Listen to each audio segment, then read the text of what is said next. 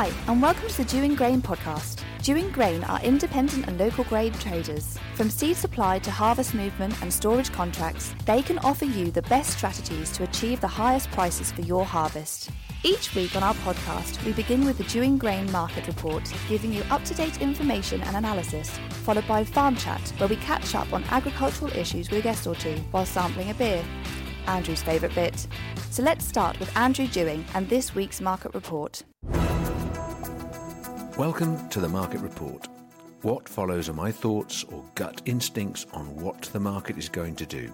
It is not an instruction to trade. Any decision to trade is yours. Market report for week commencing 21st of November 2022. Well, last week we certainly caused a bit of a stir, if you like. We had lots and lots of response to the little monologue I ran on about regarding the grain passport. So lots of small merchants responded approving of my ideas. No one called us idiots, which is a bit of a relief or a change. And it's become the main topic of the conversation because the whole conversation has moved on during the week and there's been a number of meetings. AIC have met and AHDB are, are on it. So it's a moving item at the moment. I do think it probably is going to be pushed down the road a bit further before they come back with their next proposal to do it. But right now, I think it's not as imminent as perhaps one or two people thought. Anyway, we do go on to that subject rather a bit too much in what's following because it, it was one of those sessions with the boys yesterday afternoon. So Ben, Webby, Joe, and myself. Other than that, you know, it's been an epic week. The market has collapsed 30 quid in the last three, four weeks, or 20 pounds in the last eight days. But if you want to look at life in a positive mode, the last 24 hours, the market has rallied 10 pounds from 259 to 269 on the May futures. So, yeah, it's gone up 10 quid in the last 24 hours. That's got to be good, but down 20 in the last nine. So net loss 10. It is pretty volatile. I mean, it looks to me like there's some export going on. There's clearly some of the ports are bidding or are being bought into, and that means we must be competitive, which must mean we're at a point where we should put the skids on any further drops. In saying that, the ongoing demand destruction from bird flu and general consumer demand as people start to rein in what they spend, and this is going to have an influence further down the line people going to restaurants less means less food waste because that's a very inefficient way. Lots of people leave lots on their plates, etc., etc. So I think we will become more efficient in our eating habits, and therefore less consumption will occur through stealth. And these things eventually come through and impact the actual amount of grain used. So let's be clear: all of this recession is going to have a, a negative impact on prices eventually. Let's move on to prices. We'll start with oilseed rape because I wrote it at the top of the page, top to bottom. So Ben tells me that that oilseed rape for January X is 510 and for harvest is exactly the same price. Those prices are significantly lower than the ones last week and the week before. It's down due to economic doom or gloom, if you like. There's a few bullish things in the market, potentially somewhere in the future. The soya crop in Argentina is behind with drilling because of the drought talk that in Australia, where there's been so much rain, they're sort of finishing off of the rape crop there, hasn't had enough sunlight to get the yield or the oil, so it could be impacted if the field isn't flooded, that is. So those are too lightweight to cling to, but certainly the market still over £500 a tonne, plus your bonus. Yeah, I think anyone will probably sit and run with it for ages yet. Who knows? Happy to trade it if you want to. Moving on to cereals. So, what should we start with? Let's start with milling wheat premium. Old crop milling wheat premium, £45 a tonne or more, depending on where you lie and what the spec of the grain is. And looking at new crop, as I mentioned last week, there are some very big forward premiums, as everybody realises that milling wheat is an expensive crop to grow, hasn't got an advance in its yield on the class 1 varieties. So, class 4, good quality feed wheat at a much higher yield at these base prices being so high is a safer and possibly commercially a better bet. So that is the die is cast on that, I'm afraid, because the, la- the land has already been opted for as the varieties have been chosen. So goods premiums for milling wheat for you growers, it's it's possibly worth chasing the dream with the, with the nitrogen applications. So let's move on to feed wheat that really has been not that active X Farm trading. One or two people have sold it, and anyone who did leading up to the last, well, this morning's trading would have been glad of any sale they made. But now the market's recovered a tenner at time of recording. Maybe they sold something low on where the market is now, but it's it's it's incredibly volatile. If you were selling feed wheat for January X Farm, we would pay you 258.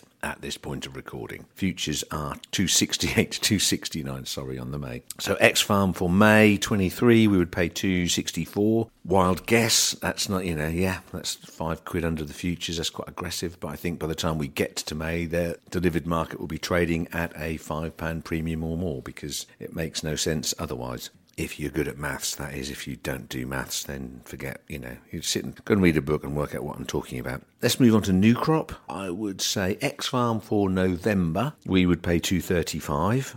If you're a store member at one of our central stores, which is futures registered, that would mean 245x to you. You're £10 better than the man down the road, which just about pays for most of your storage just get one in there for the stores. If you're looking at harvest delivered to store, immediate movement the day you're combining it, we would pay 227. And we've generally got a store somewhere open near you. Unless you're not in this country or you're from another county, then of course that isn't relevant whatsoever. But very grateful you listen to the podcast, though, boys and girls. Feed barley, spot value 230x, pretty rubbish sounding price compared to where we have been, but feed barley 230 used to be a fantasy. Now it's like not such a good price. I don't think there's that much feed barley to trade to be fair. I think there is there's been an exhaustion of feed barley trading. It's difficult to export it apparently. We've got a couple of boats in November which is, you know, more than spoken for, so we'll have a bit left over. I won't be looking to hold it. I I, I want it out, you know, I don't want to store something that I can't see rallying particularly particularly. So we will be out of feed barley as quickly as I can be, but we, we've managed to pick some up in the last week or two at prices I didn't expect to buy it at. So it's been quite a dramatic drop on that one. And on new crop feed barley, just for the sake of guessing a price, 210 harvest and November 220. Again, historically, a really good price. Is that good relative to where everything else is? I have no idea. And there's certainly no one asking me to sell them feed barley for new crop yet. So I'm just putting it out there. It's over £200 a tonne. And farmers, you know, nobody knows what's going to happen next. It feels like the grain corridor's been extended. It feels like there's this kind of bearishness around in the market. I think we've went too fast down. I think it's going to bounce a bit pre-Christmas. I think the futures in Nov might creep into the mid 70s, 270s for May. But longer term, the prospects don't look that great at this moment. You have to counter that with it is November. So we are fully nine and a half months away from any possibility of new crop harvest on wheat. And that's a hell of a long time. And in that period of time, if you've got biblical range in, in Australia, and I get a lot of response of people who don't believe in climate change, which is fine. I obviously do, and it's my podcast, so there. But if I'm right, or the cycle at the moment is extreme weather, a third of Pakistan's underwater still. Whole loads of Australia is underwater in the middle of their harvest period, or coming up to their harvest period. And we've got, you know, the potential for greater temperatures all around the world on the growing crop. So I think that we will revisit higher prices because it's not just about the actual weather that's happening, it's the potential of the forecast that's going to happen that gets people who analyze markets and algorithms read all of these weather reports and says it's going to turn hot and dry for a month in that country. That gets them to buy it. And once one algorithm kicks off and some non algorithm person just goes flat long because he's got a gut feeling or whatever it takes, you know, back to the Emperor's New Clothes, everybody follows off down there going, yes, it's true, it's going to go to the roof. And up it goes again. And, I, I, and you then get a lack of sellers and it becomes a self fulfilling prophecy. So, in other words, I do think we're going to see a downturn at some point during this year. There's a short term rally occurring right now. It might well go into the 270s again on the futures. I think it will drop off. I think the demand destruction is occurring through bird flu, through the commercial or economic gloom.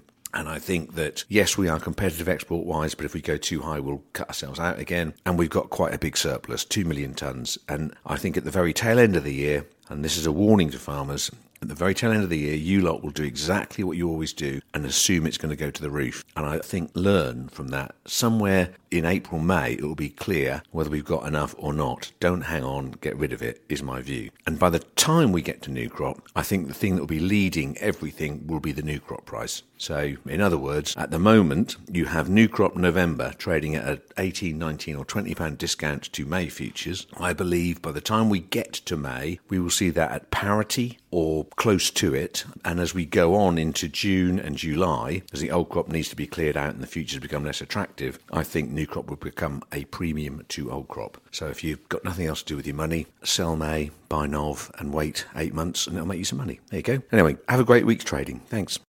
Thank you for listening. Please remember that any decision to trade on This Opinion is Yours.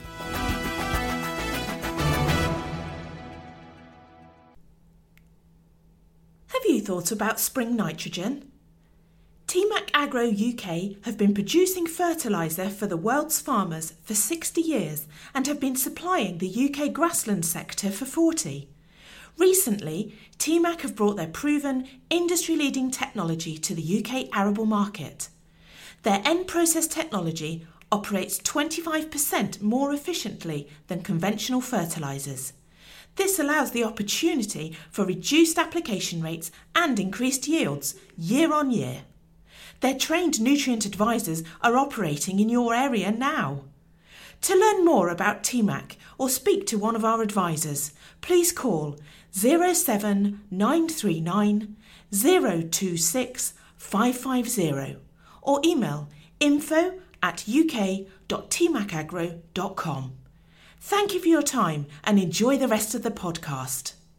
Okay, this week we've got the crew, everyone except Josh, who's in Dubai. So I've got Joe, Webby, and Ben. Hello, everybody. Hello.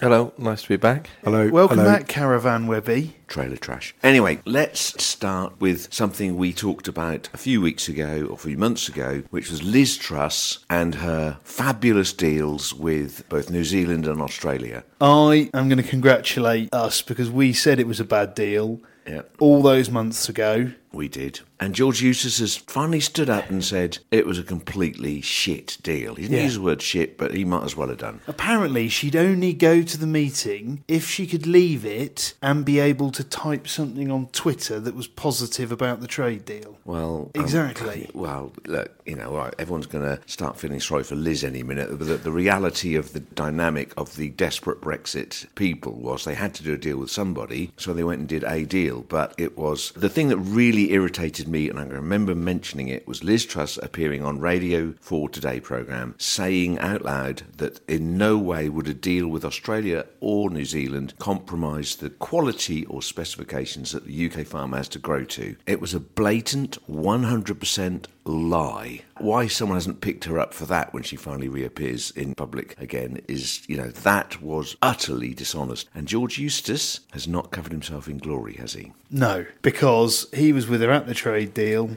And he didn't stand up until two months later and then go, it was a rubbish deal. Why didn't you stand up before then, George? You're a good bloke, you're farming side of things, I get all that, but you really put your career and your I want to get on in this world ahead of your principles. But it does sort of smell of desperation. As you said, it was after post Brexit, wasn't it? It's like we need to do something. Yes, so it was completely flawed, but it was seen to be doing something, wasn't it? I get told off by certain international types who, for when I pick on the government, because obviously they're, they're doing a very tough job. But every now and again, they need to be called out, and that's this is the first one. That is the first thing. The next thing we're going to move on to is the subject I touched on last week in my podcast, which was just me monologuing about it. I had a, an immense response about it. So the electronic passport, we're going to have a discussion about that. This is going to fly by. Well, there is a group of people who want this to happen. AHDB have got a guy called Derek Carless who has put forward a number of suggestions or statements which I believe misleading or at the very best untrue. I mean, Are you going to be able to go through the statements? Can we discuss them? well, yeah, we can. Let's do that. Why use the DGP? And the DGP is the Digital Grain Passport. Streamlined process. Okay. Will it be streamlined? How would it be more streamlined by having elect where we have to input data and then coordinate with the farmer to input data in order for the passport to exist? I suppose you could argue that there is maybe one less bit of data inputting because if it's input once, it then goes all the way through the chain. Maybe. No, no, but we're inputting and the farmer has to input. At the moment, the farmer has a yellow sticker and he just fills it out. So they're adding us to the process. That's not streamlining, that's doubling up on the numbers of people involved in the It's process. clutching onto a straw a bit, isn't it? So, false statement number one. Statement number two enhanced passport integrity. Where's the lack of integrity in what we've got? Yeah, I struggle with that one.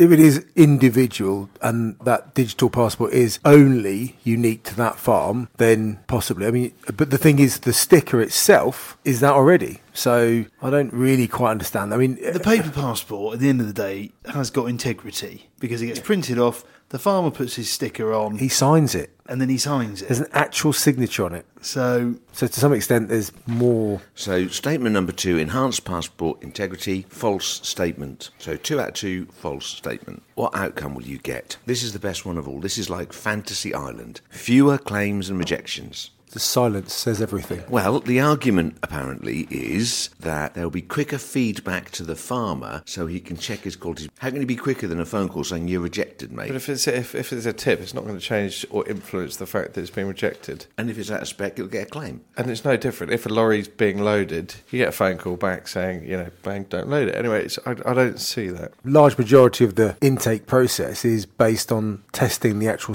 you know, a sample of that. Got nothing to do. I mean, there is obviously an element of that from the weighbridge. They need to obviously look at and confirm the paperwork. But ultimately, it comes down to rejection. Could be rejected with the paperwork, but also the whole point of it is to test the actual commodity, make sure it's up to spec. So how is that There going to? No, it's, it's just it's crap. You're going to invent something and try and persuade people to do it, and you start bringing it to people, this, by the way, is the benefits to merchants. So this is the bit where we're benefiting apparently, and so in front of us, the reality or the arguments are just just infantile. Industry standard automated assurance checks. Again, that's that's just filling the page out, isn't Well, it? Yeah, that's I- already I being just- done, isn't it? Well, uh, yeah, I mean, it should be, it's part and parcel with task requirements to obviously make sure that from a merchant's point of view, the check the person that you're buying from is assured at that time. And if it's at that very moment, it runs through the system and is connected to the assurance system, then you could say, yes, it is double checking, you know, crossing T's, dotting I's for making sure that is correct. But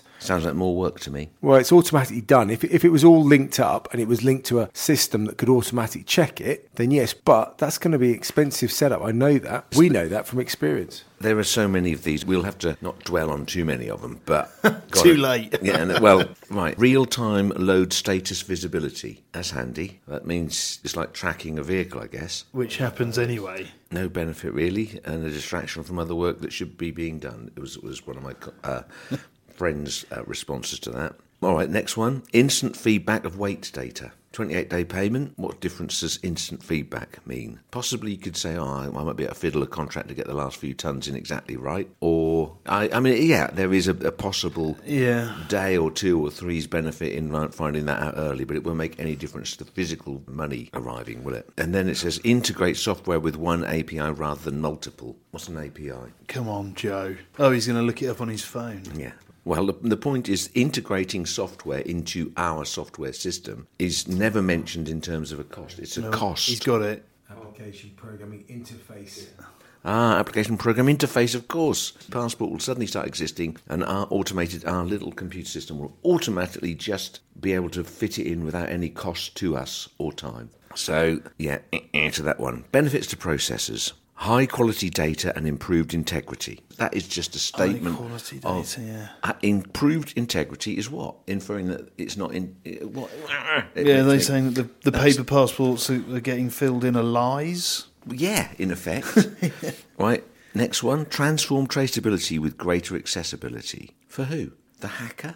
Oh, Well, yeah. the hacker. We've got a system we're inventing here, API friendly, whatever that means. In comes the hacker from Russia. Yeah, let's delete that passport. Yeah, let's stop. that system let's down. stop the whole system. So, what outcome will we get? Industry standard automated assurance checks. Well, that's already achieved. Real time load status visibility, you mentioned that for a second time. Well, that's no good to man or beast, really. Integrate software with one API rather than multiple. So, you said the same thing twice. I'm going to chuck that bit of paper away. I'm going to now go on to the benefits of to hauliers. This is a real good one, right? It's going to save time and reduce uncertainty. You're having a laugh. You know, the weak link, as I said on last week's podcast, is the ability of the, you know, the lower end of the scale, if you like, us mortals down who don't know what APIs are, actually u- utilising, you know, smart technology. Ian, Ian, if I pass you this piece of paper, how long does it take? Okay.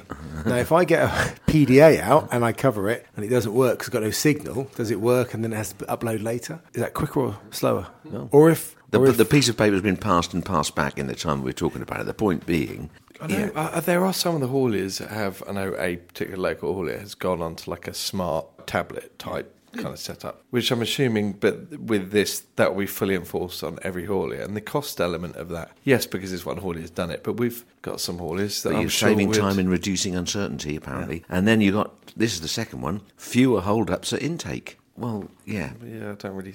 it's just crap. I guess that's saying that if the farmer's put on an out of date sticker on his paper passport, it gets to intake, they then go, oh, hang on a minute, it's out of date, can't tip it. If he's put the wrong data on the electronic passport, he could put something wrong. Well, on there. well, it is the argument. Is the argument number? you can't do that because the electronic passport will already go. No, not put, letting you input that data because your assurance is out of date. I don't Or- know. All right, then, or he puts the wrong registration number on the passport. I don't know how it works, so I got you know. But the point, Hmm. my point being, fewer hold-ups at intake. I don't think it's true. If you end up turn up with a passport, yes, if someone's put the wrong date or year on, but I mean, sticker, How yeah. often does that happen? Honestly, Y- Yeah, not. we remember it happening because it's ha- it has happened. But Yes. How many times we've we not been tipped because of it in the end because we work our way around it and find out if they're assured or not by going on the system that's there? That is a hmm. hold up. But there's no proof, there's no evidence to support the statement that there's going to be fewer hold ups. This is selling something by making a statement that they're assuming is going to be truth. That's not an actual fact. Well, and actually, there's another angle here because we've had this where a passport's turned up with an out-of-date sticker, and then the mill or whatever have said to us, "Can you let us know that this person's assured?" And all we've done is gone onto the Red Tractor Assurance Checker, verified it, and emailed it to them. Whereas the intake point could do that and save a phone call and some work. Guys, this, I'm not going to read all them. I mean, um, fewer illegible or, or incomplete passports. In all fairness, the amount of passports that are poorly filled in, pretty boring subject, but it is a bugbear. The amount of times that people sort of don't. What you're saying is the people who actually load in the lorry have to fill in a form and they aren't very good at writing. Mm, not always the writing, just ticking boxes or whatever it is. Yeah. It's sometimes just saying what was before and things like that. These are the same people who are going to be using technology, right? That's the point. It will be a onus on. There are people that we trade with that are happy enough not to actually use a computer. Now, some would say that's just so antiquated. But the thing is that it should mean that one person would fill out that passport for those loads going, and that's done. So there wouldn't actually be someone else separately, possibly, you know, inputting it. One done it in the office and it's ready at rock and roll. But the problem is that if you've got an, a sudden, a last minute load, an extra load, a clear up or something that you haven't actually created the passport for electronically, and the person's come back to fill that and finish it off, then what happens? How how quickly is that created? It's an extra hold up, not a, not Well, less. possibly. How is that going to be generated? Because that obviously does need to be generated. How is that going to happen? If it's a last minute thing and you need to get something. Especially if they're loading at six o'clock in the morning and the you know there's a little glitch with the system or something. Is the gateway they've all built going to be manned by someone every hour of the day? No, of course it won't be. It'll be someone coming in at nine, flexi time, and going home. You know, it's not going to be in coordination with the times that hauliers actually work. Last thing at night, first thing in the morning on farm. Just out of interest, has it been posed? What will be the contingency program or situation if that system goes down? And will it be acceptable to use a paper passport in that circumstance? So, if it does, worst case scenario, because this is ultimately what we're looking at sometimes, to test the validity of, of a system, you must make sure it actually does work. You know, you have a backup plan. There is no mention of it breaking down. There's nothing. This is all, it's going to work perfectly, idiot. You, you're an idiot if you don't believe in it. And then I'm going to tell you that the projected savings per load, you like this? The growers are going to save £2.31 per load. How's that, you know, calculated? Where's that from? From I don't know, but my I, here we go. Hazard a guess. It's printing out the bit of paper, ink, paper. I don't know, electricity on the printer. right? The hauliers are going to save 57p. This is like make up. You're going to merchants are going to save 83p. Merchants are going to spend God knows how many thousands to put the thing into their computer Yeah. system and loads more time actually managing. Can't the, see where the- our the cost system. comes from as a business with the paper system. How does the haulier save money that it doesn't actually spend at the moment? If this thing goes through and people have believed this crap, processors are going to save a quid. Assurance bodies are going to save 6p. Yeah, okay, that's handy. Total across the supply chain, £4.77 per load. That's like writing figures down. I mean, the main question is what has been the cost of developing this thing so far? I mean, it's in the millions, isn't it?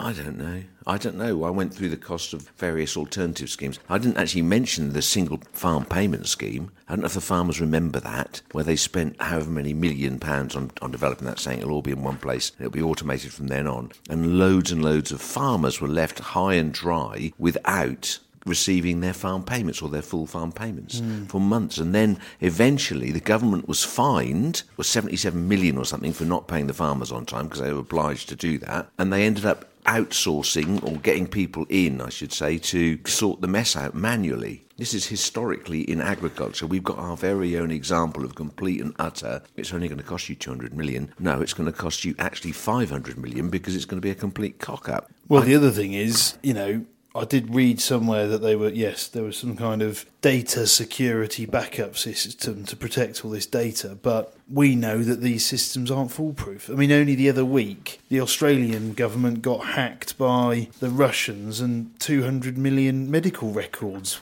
appeared online. You know, they could hack this and publish any type of farmer's data, couldn't they? Yeah, here you go. I tell you what, it is 2.1 million three-year development and transition budget. That's what the indicative costs are, and it'll have an annual operating cost. Something that is currently free will have an annual operating cost of 271k. Okay, that's cool. That's just money paid to somebody And who's where's- yeah, where's that cat paid? going to become very pays? powerful. Is that part of the levy? Is that part of the levy? I don't know. And that excludes any extra development or new functionality because we've all had a computer and then go, oh, I need this as well. Does the levy payer pick up the tab for rolling it out to you know consumers, merchants, hauliers? I mean, where does that cost go? Will it or won't it be subsidised through the whole supply No, chain? I, I think you'll find merchants will have to pay for integrating into their systems, and everyone will have to pay for it. It's absolutely theoretically we've got these machines that can do these wonderful things, but actual practicality, what do you gain for it? Why are you spending money on something that you don't have to spend at the moment? This is money. We- uh, We're trying to get away from red tape, okay? And the red tape, the dynamic of changing everybody's system, the data that is collected at some point will be worth something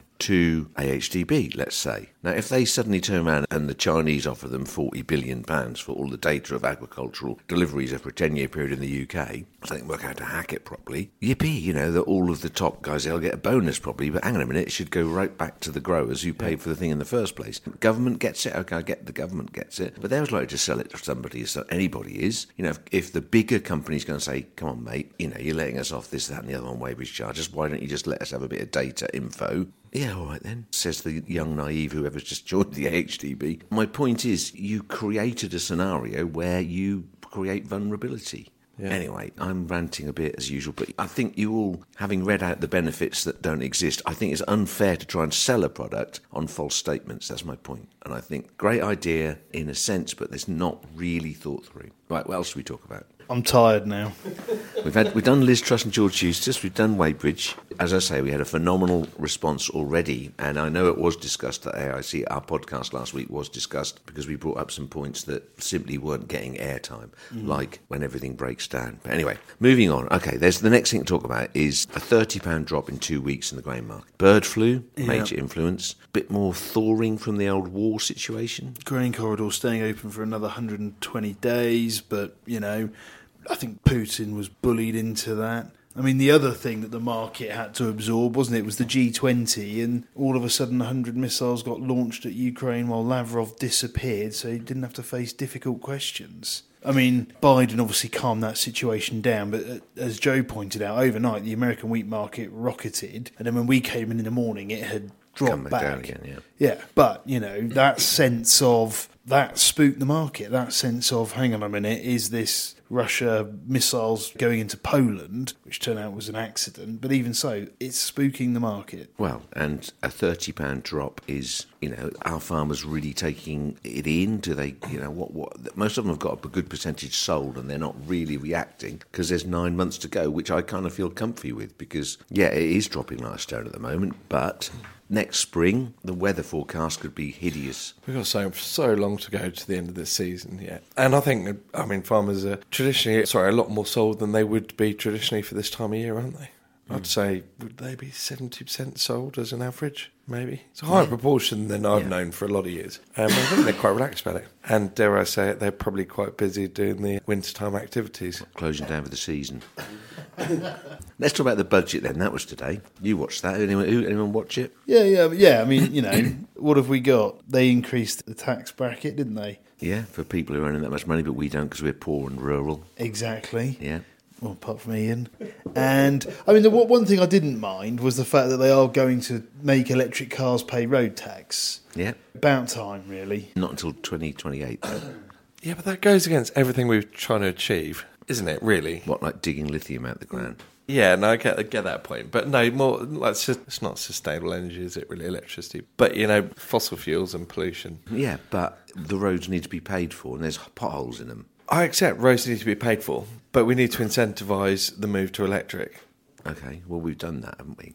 You don't pay. No, because I mean, a- cars you are can have still an electric company car and not pay tax on it. they're still electric cars are still bloody expensive, and you mm. need more incentives to kind of make them more affordable, and that move's made them less affordable, not by a massive amount, but Yeah, not by much.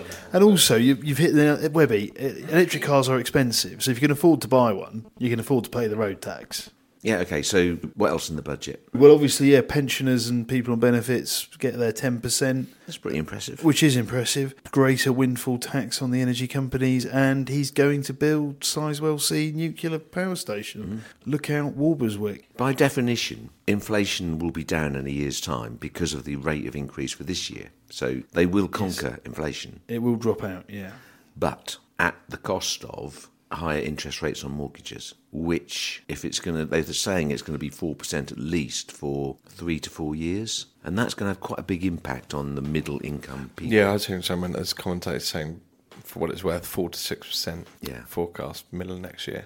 Yeah, which, and it's going to drag on. That's pain. That's going to be painful. For, well, lots of people have much bigger mortgages, and they everyone, you know, from my, Yeah. my era tells everyone about nineteen ninety. ev- everyone's borrowed up because it's been cheap. And Well, everyone's got used to Yeah. buying everything on the Never Never, haven't they? And which is a good thing. This is a good lesson for everybody because old people like me have been saying, "Don't borrow money, don't put it on credit cards." And uh, you know, people have learned the hard way. Well, it's going to get even harder, and they're going to learn some bigger lessons. Quite what Yeah. opportunities that brings up, I don't know. But I think this Christmas and some of the figures and the stats after that, post that, are going to be pretty gloomy because I think it's going to be very, very tight lean Christmas, isn't it? Well, it's for you in a caravan, mate. Yeah, Yeah, I know.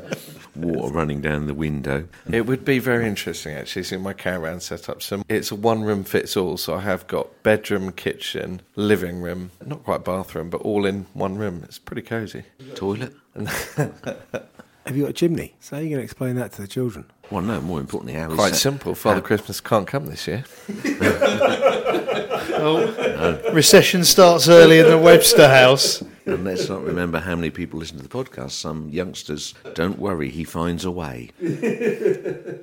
Although Webby is on the naughty list now. Very much so. The other thing with the budget is, you know, council taxes are going to go up. That kind of makes it not look like it's the government, but they are going to have to go up dramatically to meet all these various costs. Holes. And yeah, so yeah, and, and the wages of all of their staff. Now, there's there's absolutely no way the government can, can expect the various councils to hold their prices down. So the real impact is going to come in that area for everybody, Funnily enough, Liz Truss didn't turn up for the statement today. didn't she? No, What was she doing? Probably trying to rewrite her Australian deal. It's going to be really interesting to see how she comes out of this. You know, make money from the whole process and so on. But there's no place for her as an MP. I is think there? I might have embarrassingly said the other day that I've been watching Celebrity. Is it I'm a Celebrity, Get Me Out of Here? That Yeah. jungle thing. Yeah. And Matt Hancock. Sounds like I'm an addict and I watch it, but this is the first time I've ever watched it because I find it interesting with him on there. But he thinks that she's finished. Her political career is dead. Well, she, Yeah, brilliant. Coming from him. no, she, she, she'd better I go think on. he's in the same boat, she'd be fair. get, better get booked in for next year then, doesn't she? Because I mean, he's It's really interesting, and I, I've criticised my wife for the last five years for watching it because it's a complete load of test watches it, and I, Bollocks, and I, I hate it it. annoys me. Yeah, But with him in there, it's a different dynamic. I mean, what are his motivations? he's Yes. got nothing to lose, And he's given it some bottle. There's a lot of things that he's been doing that I wouldn't want to do. And, No, you know, he, he's, he knew he'd get every task. He knew everyone would vote him in the whole Yeah. time. Snakes have bitten him, all sorts of stuff. I, he's I been get that. gritty. He's got determination. the focus in getting those tasks done, but he can't help but being a knob. He get, you know, he, he tried to first pretend it was he was doing it for dyslexia, or whatever cause. Yeah, yeah. Then he tried to pretend that it was to show that MPs are actually human. Yeah. There's a human side. It's bollocks. He's doing it because he's desperately. I, I mean, uh, probably the money's handy as well, 400k, good for him. But it's the dynamic of sucking us in again and making us think, oh, poor Yeah. old Matt Hancock. No, he's a celebrity. Do you think there's part of lots of the public can't relate to politicians at all, can they? Completely like alien concept, and they are. Maybe he does make them slightly more relate. You can understand the person behind. in their right minds would be a politician? Yeah, I- good question. You could. None of us could do it. Or we, but we. Ben thinks he can. I reckon we give it a good go. I I reckon I'd be fantastic and get loads of people to follow me, but they'd find I reckon out, you would. find out all sorts of Hang stuff on, about Webby. Hang on. I reckon people would vote for Webby. Yeah, but that's because you're not going to have many skeletons in the closet looking like you, are you?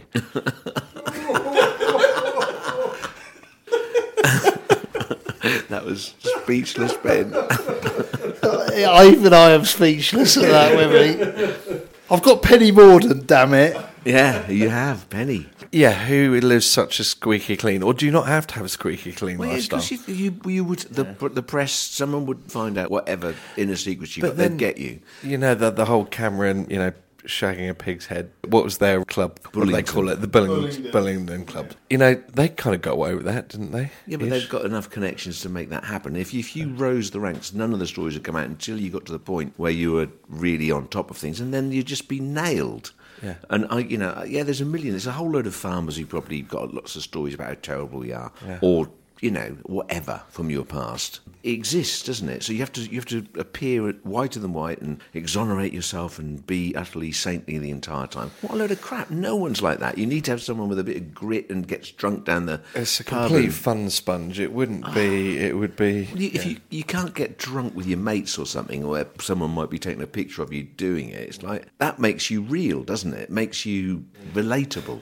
I thought about you this morning, actually, Andrew, with Elon Musk's latest email to his employees. Have you heard about that? No. So obviously, you know, the forty-four billion dollar takeover of Twitter's going down like a fart in a spacesuit. Musk has now sent an email out to his employees, and basically they have to tick a box by Friday that says, "I will work insane hours and be completely committed to you." Reminds me of Jimmy Grain.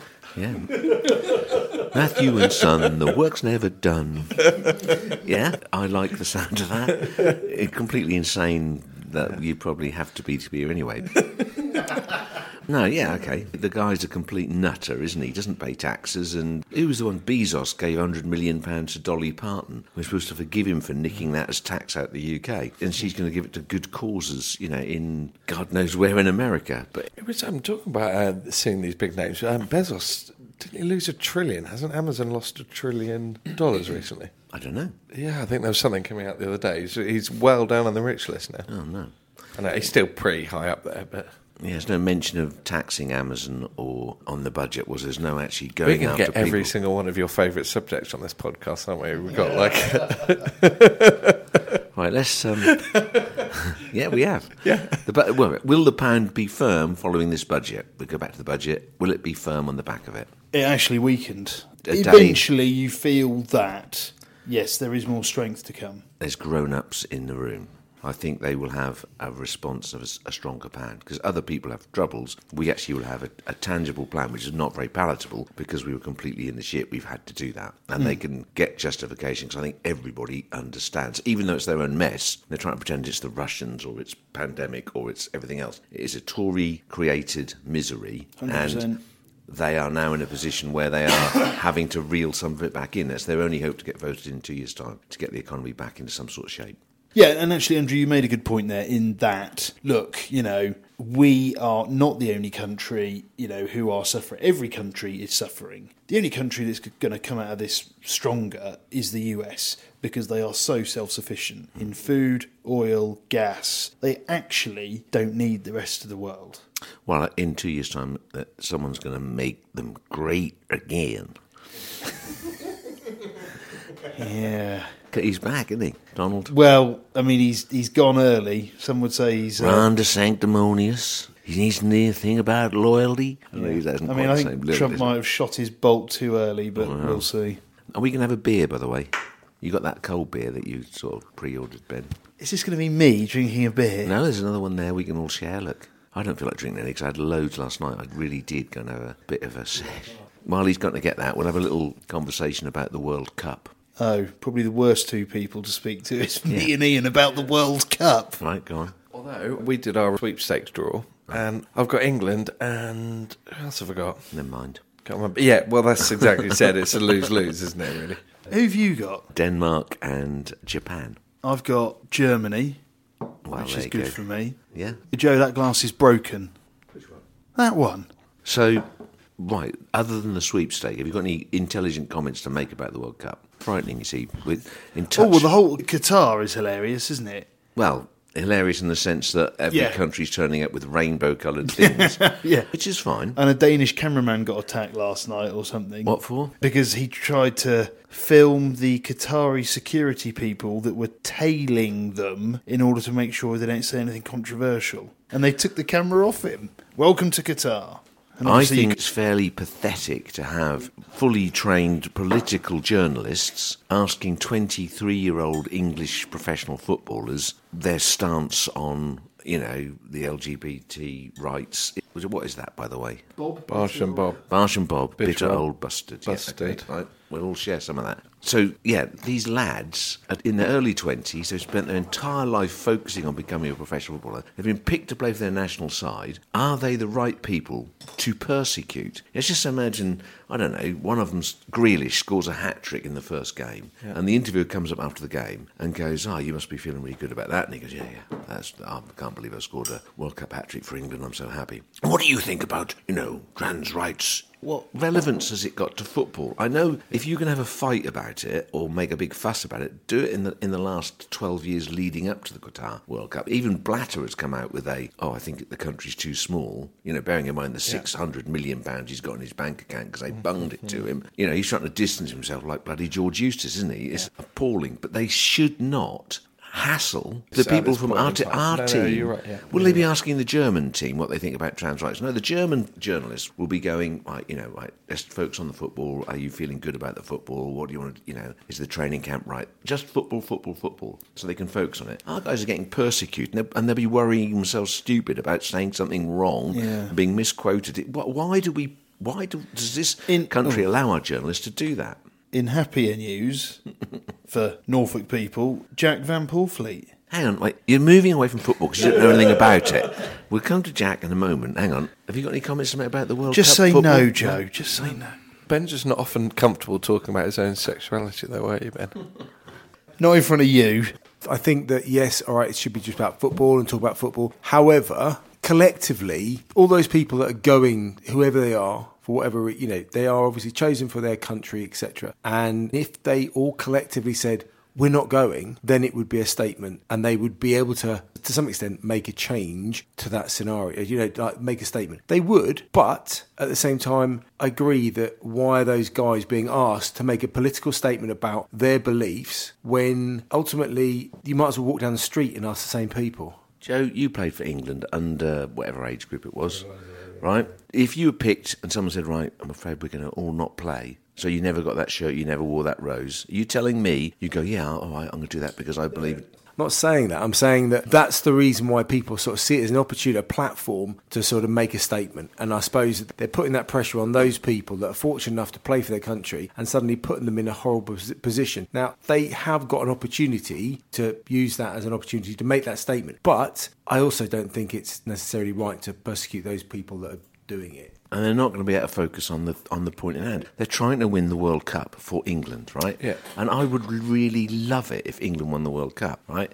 The other thing is the UK, us, have done a whole load of really bad things over centuries, right? Don't we, don't we get grief about it? Who are we to go to other countries and tell them that they're wrong? I mean, you know, we, we're very, very angry about all sorts of countries doing all sorts of terrible things. Absolutely right. But it's their country and it's their culture, which is different to our culture. The fact we're multiracial and we allow people to come here and do build mosques or whatever it is that they want to do, you know, we have to be accepting. Other countries are not in the same place as us. Why should we be the judge and jury? We're not the chosen ones, are we? No, true. This is a culture, or it should. It's a society culture of acceptance now, isn't it? That's what we've moved into.